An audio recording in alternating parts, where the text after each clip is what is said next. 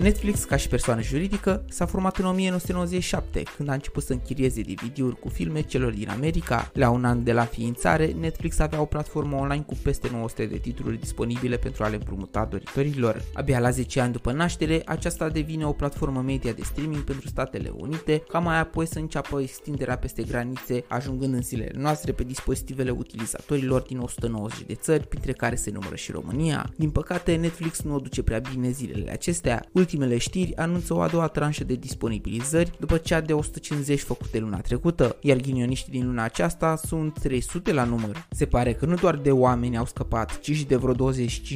25% din valoarea activelor deținute de acționari, ducând în mod inevitabil la acele măsuri drastice, iar lucrul acesta este corelat cu altul, cu pierderea în primul trimestru a 200.000 de utilizatori, fiind cea mai mare scădere de 6 ani încoace, ba că mai pui la socoteală și pe cei 700.000 pierduți după retragerea de pe piața rusească și se pare că Netflix estimează pierdere de 2 milioane de utilizatori în următoarea perioadă, așa că ce s-a întâmplat cu cea mai mare platformă de streaming? A dărâmat vreun coșar, a spart vreo oglindă, a dat peste vreo pisică neagră, s-a împiedicat cu stângul și a uitat să zică stop ghinion sau n-a purtat ie de drăgaică și a primit blestemelele elelor? Ei bine, ar putea exista câteva cauze, iar acestea se cam află tot prin ograda celor de la Netflix. Prima ar fi creșterea prețurilor la abonamente, fapt resimțit după prima lună mai ales în America, unde s-au majorat prima dată. O a doua problemă o reprezintă zvonurile că prea multe conturi erau împărțite în familie și se făcea o groază de cumetrii pe banii unui singur abonament. Zi sincer, tu cu ce neam sau prieten te-ai combinat la un cont? Ar mai fi și pandemia de COVID,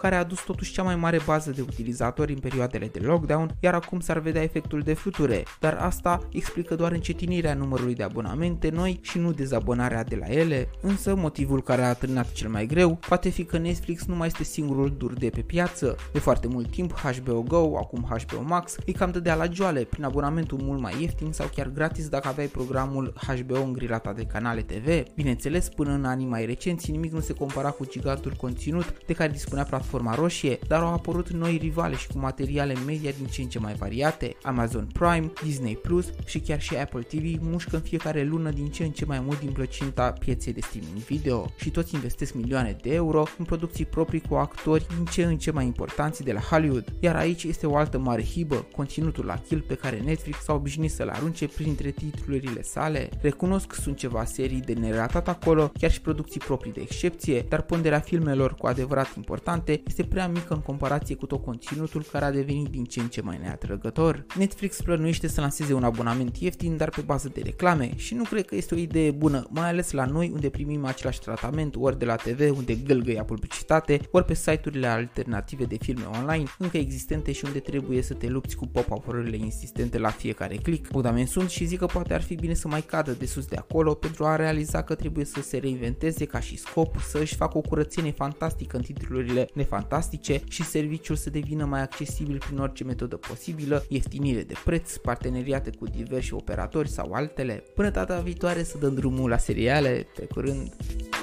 thank you